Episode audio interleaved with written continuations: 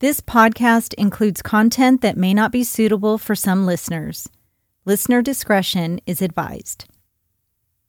Be sure to head over to thecrimeshack.com for all available episodes, show notes, and merchandise, and also listen and subscribe to us for free on your favorite podcast app. Welcome to episode 11 of The Crime Shack. In this episode, I'll be discussing two cases that both occurred on All Hallows Eve. So grab your bowl of candy and let's get into the cases of William Liske, Leslie Mazzara, and Adriane Insogna. It was nearing the end of October 2010, and 53 year old Bill Liske, an avid hunter, wanted to not only get in some fall season deer hunting, but also wanted to squeeze in some quality one on one time with his son, William. Using his accrued vacation time, Bill and William went to their family's hunting cabin in Carroll County, about 170 miles or three hours away from their home in Martin, Ohio, and returned home on Saturday the 30th for the Halloween weekend. The Liske's home was located in a rural area on about 100 acres in Clay County Township, Ottawa County, Ohio. Clay Township lies in North Ohio, borders Lake Erie, and is one of the 12 townships of Ottawa County, Ohio. It's approximately 17 miles southeast of Toledo, with a population of about 1,100 people. Upon arriving back home, Bill invited a few friends over for beers, including his close friend Mark Gradle, who lived in the house next door. Everyone seemed to be having a good time, and Bill Liske's wife, 46 year old Susan, was also at the house. Susan had two sons from a prior relationship a 23 year old son named Derek Griffin and a 16 year old son named Devin Griffin. William Liske, or BJ as they like to call him, was 24 years old and was Bill's only child from his prior relationship. BJ did not particularly accept Susan when his father got married, and their relationship got off to a rocky start. When they initially got married, BJ was 15 years old and began acting out by ditching school and rebelling against Susan, who tried to enforce rules in her home for the young teenager. Derek lived with his mother and Bill, but chose not to hang out with his family that evening as he didn't get along very well with BJ.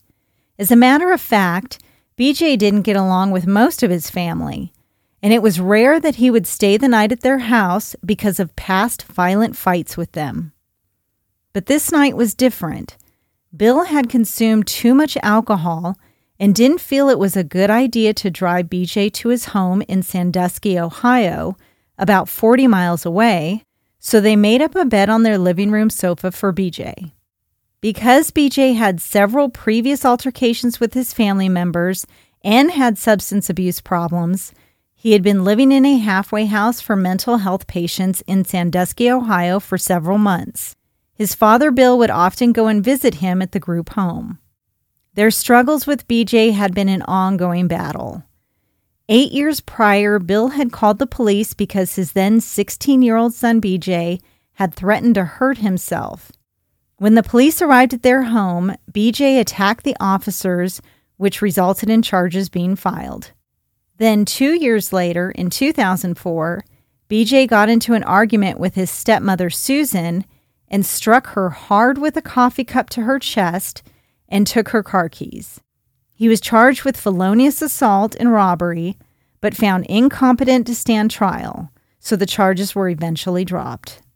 When he moved into the halfway house in Sandusky, Ohio, he had a physical fight with his father, Bill, which resulted in the police being called to the house, and had at least two other encounters with officers in addition to other violent incidents or outbursts. There was an incident when BJ was 18 years old where Bill ended up kicking him out of his home as BJ attempted to attack Susan as she was in the shower. Bill and Susan would end up so frustrated with BJ's behavior that they would also reach out to their friends for help. Bill would often call his friend Mark Gradle to come over to their house when BJ was acting up or when they were physically fighting with him. Mark, seeing that BJ's behavior was alarming and violent, tried to talk to his friend and tell him that they needed to protect themselves and their family from BJ. But how do you tell a father that he should be scared and protect himself from his only son? Bill had a difficult time coming to terms with BJ's mental issues and behavior and refused to give up on him. He continued to believe that with the right help and the right medication, his son would eventually be okay and expressed to his friend that his son would never hurt them. Mark even told Bill that he and the neighbors suspected BJ was hurting their pets. Mark's dog was discovered shot twice with 22 caliber bullets. In February of 2006, Bill filed for guardianship over BJ as the then 18 year old had been in the hospital for schizoaffective disorder, bipolar type. Schizoaffective disorder is a mental health disorder that is characterized by hallucinations or delusions and mood disorder symptoms, such as depression or mania. There are two types of schizoaffective disorder the bipolar type, which BJ was diagnosed with, that includes episodes of mania and sometimes major depression, and the depressive type, that includes only major depressive episodes. The guardianship application stated the following Bill would eventually like to see him in a halfway house or a group home.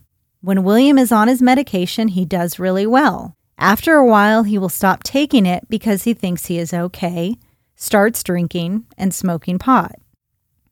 That night, the party broke up around midnight, and everyone except Bill, his wife Susan, Susan's son Derek, and BJ Liske remained at the house.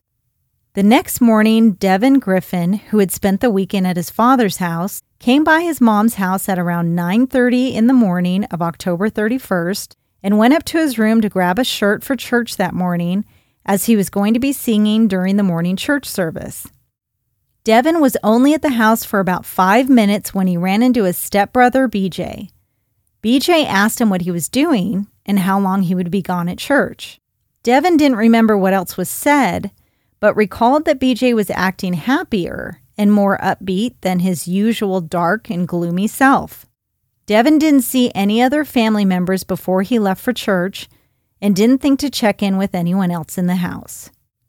Once Devin had changed his shirt, he left. After his church's service, Devin returned to the house and went straight to his room to play video games. It was between 1:30 p.m. and 2 o'clock p.m. that he noticed that the house was oddly quiet. He didn't hear his mother or his stepdad or his brother Derek. He knew his mom should normally be up by that time.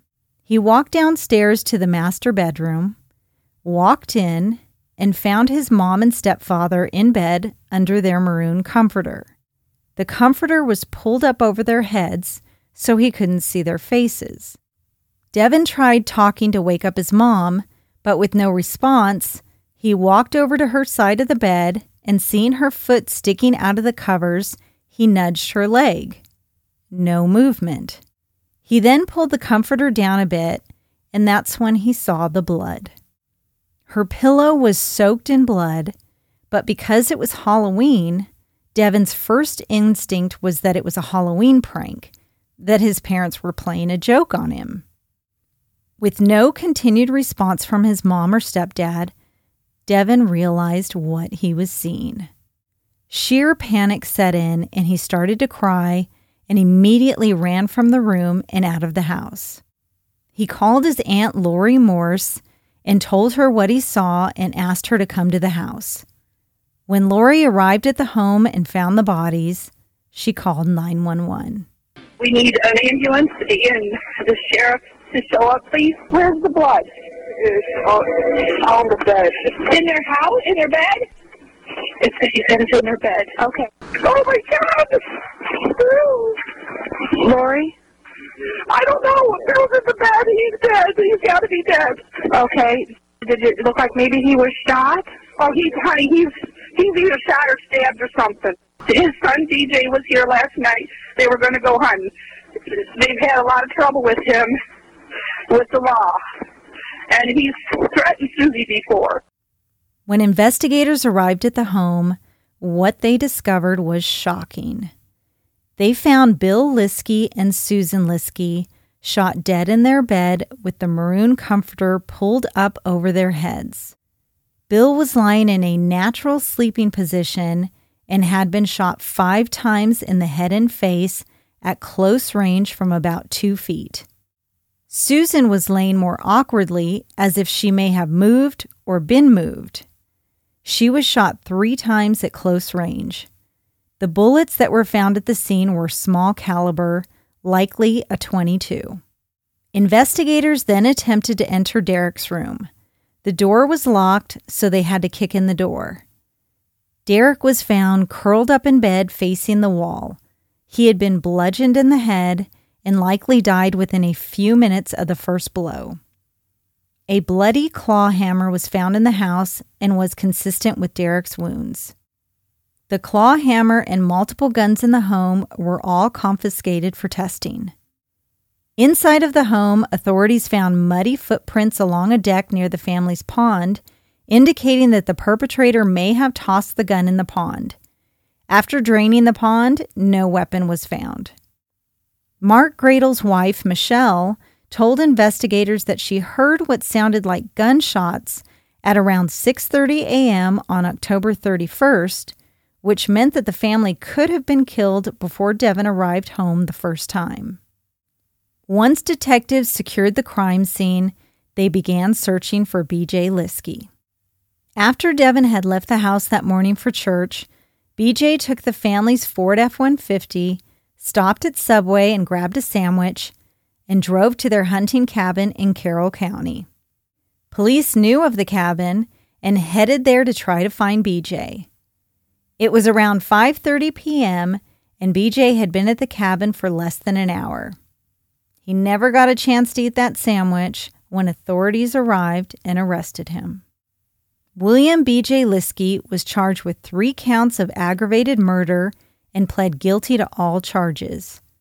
He was sentenced by the Ottawa County Common Pleas Judge Bruce Winters in September of 2011 to three life sentences without the chance of parole. In exchange for his guilty plea, he avoided the death penalty. William apologized in court for killing his father, stepmother, and stepbrother, stating that it was his mental illness and Satan that caused him to murder. On March 31, 2015, after being in prison for less than four years, William Liske, 29 years old, was found dead in his cell of a self inflicted wound at Ross Correctional Institution in Chillicothe, Ohio. Before we get into the next story, I really enjoy bringing you these episodes, and if you like what you hear, head over to my website at www.thecrimeshack.com and click the support link to become a Patreon member where you'll get access to additional case photos, get access to my personal story on how I got started in true crime, and even vote on future episodes. Thank you for listening and for your support. Our second story begins with three friends from Napa, California. Good friends Lauren Mintz, Leslie Mazzara, and Adriane Insogna decided to become roommates in early 2004 and shared a four bedroom home on Dorset Street in Napa, California. The city of Napa is known as the heart of the Napa Valley wine region, has amazingly moderate weather year round, and is known as one of the safest communities in Northern California. In fact, before 2004, Napa hadn't had a murder in over two years. 26 year old Lauren Mintz was an all state athlete with a political science degree, and 26 year old Adriane Insogna was a civil engineer who worked at the Napa Sanitation District. Their friend, 26 year old Leslie Mazzara, a former beauty queen from South Carolina and a public relations specialist, joined her friends in renting the house in Napa during the summer of 2004. It was nearing midnight on October 31st, 2004. That Halloween evening, Lauren, Leslie, and Adriane celebrated the night by handing out candy to trick or treaters before each of them headed to bed around 11 p.m. Lauren headed to her bedroom on the first floor of the home, and Leslie and Adriane headed up to their bedrooms on the second floor. Lauren Mintz got into bed and fell asleep. Shortly afterwards, between 1:30 a.m. and 2 o'clock a.m., A security light was tripped behind their garage. Lauren's dog Chloe, who slept in her room, gave her what she called a warning bark, but Lauren assumed the light was triggered by a cat and tried to go back to sleep. A few minutes later, she woke up and heard someone inside the house going up the stairs. She assumed it was Leslie's boyfriend at the time and didn't think any more of it. Suddenly, she was jolted awake to the sound of blood curdling screams coming from upstairs and the sound of breaking glass. Adriane was heard screaming, Oh my God, please help, please help. Lauren opened up her bedroom door and started to head out of her room when she heard heavy footsteps quickly coming down the stairs and someone breaking stuff as they came down. Scared, Lauren ran out the back door of the house, but ended up blocked in the backyard by a six foot fence with no way to escape. She heard someone in the kitchen struggling with the kitchen blinds in the front of the house before it got quiet. She then heard Adriane crying for help upstairs. Lauren went back into the house and tried calling 911, but the line was dead. She went upstairs to check on her roommates and entered Adriane's room first and was met with a gruesome sight. The entire floor of the bedroom was covered in blood.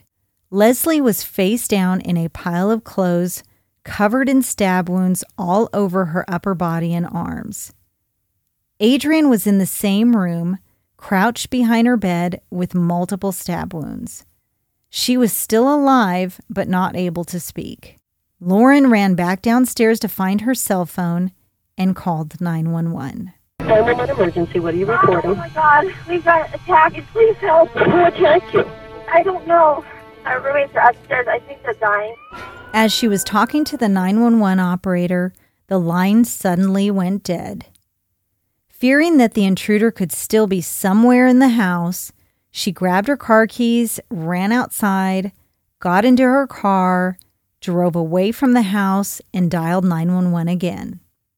When investigators arrived at the home, they collected 266 pieces of evidence, including cigarette butts that were found outside of the home, microscopic fibers, and a drop of the suspect's blood outside the broken kitchen window.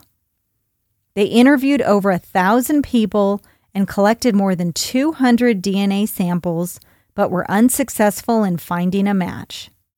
After testing the blood droplet and the DNA from the cigarette butts, the DNA results came back as being from the same perpetrator who was a white male of probable North European descent. The testing was also able to narrow down specifics such as his skin color, eye color, and hair color. Even with those specific characteristics, months went by with no potential suspects until investigators began to take a closer look at the cigarette butts recovered from the scene. The cigarettes were of a particular brand, Camel Turkish Gold, which had only been on the market for four months at the time of the murders. Investigators questioned the family and friends of Leslie and Adriane and asked them if they knew anyone who smoked that brand of cigarettes. Leslie remembered trying to think of everyone she knew who smoked and one name popped in her mind Eric Copple. 25 year old Eric Copple, a land surveyor, married Lily Prudhomme in early 2005. Lily worked as a civil engineer at the Napa Sanitation District and was friends with Adriane Insogna. Eric and Lily attended Lauren and Adriane's housewarming celebration when they moved into their Napa house. Eric also attended a candlelight vigil organized by Adriane's friends two weeks after the murders. The police then publicly released photos of the brand of cigarettes that were found at the scene, and when Eric Copple got news that they had this evidence, he walked into the police station and turned himself in before he could be arrested. After hearing news that Eric was arrested, Lauren was shocked. She recalled the time that she had spent around Eric and that he was seemingly nice, but super shy, and that she had never felt he was dangerous or felt any negative vibes from him at all. Eric was charged with two counts of first degree murder and special allegations of lying in wait, the use of a knife, and committing a crime with multiple victims. He pled guilty, admitting to stabbing Adriane Insogna and Leslie Mazzara. By pleading guilty, there was no trial, which spared the victims' family members from having to testify, and the death penalty was not pursued. Eric was sentenced to life in prison and waived his right to appeal and agreed to never profit financially from the deaths of Leslie and Adriane. Victim impact statements are just horrible to have to listen through, but out of respect for the the vi- victims of violence, you listen, of course, to what the victims have to say. And both mothers were very articulate about the pain that they felt and the loss and the anger that they felt towards Eric. Um, Arlene was extremely um, articulate, and I do remember her demonstrating on the podium this is what you did when you were stabbing my daughter and you know chills. I mean it was a packed courtroom and it was just you know you just stand by your client and and try to keep him together but it's just very sad. I mean you you know you have to understand it from the victim's point of view. To date eric's motives for the killings remain a mystery and eric claimed to not remember what happened that night. It's believed that he was upset about adriane's relationship with lily and that Adriane had tried to warn Lily not to marry Eric. He told authorities that he burned the clothes he wore that night and tossed the weapon. However, no weapon has ever been found. Adriane's mother, Arlene Allen, spoke out about Eric's sentence and why they chose not to pursue the death penalty with the um, the idea of going for uh, the death penalty, you just have so many opportunities to appeal, and then um, at the end, if indeed it would happen in the state of California, that you know it's been sort of off the table for quite some time now, uh, but let's pretend that it that it is operational, that it would happen. I I did not want to find myself at 80 years old opening the door to have a camera stuck in my face saying, He's dead now, how do you feel? I didn't want that. You know, I wanted an opportunity to walk away and start to rebuild my life. Kathy Harrington, Leslie's mother, stated that the plea deal was, and I quote, the most compassionate outcome for the terrible and unspeakable thing that has happened. This stops the cycle of violence. I believe this is what my daughter would have wanted, she said. I will never get over the loss. I relive this nightmare every day, but this is the most compassionate way for it to end. Thank you for listening. Please check out our website at thecrimeshack.com for the latest episodes, show notes, and merchandise. And be sure to follow us on Facebook and Instagram at The Crime Shack Podcast and on Twitter at The Crime Shack.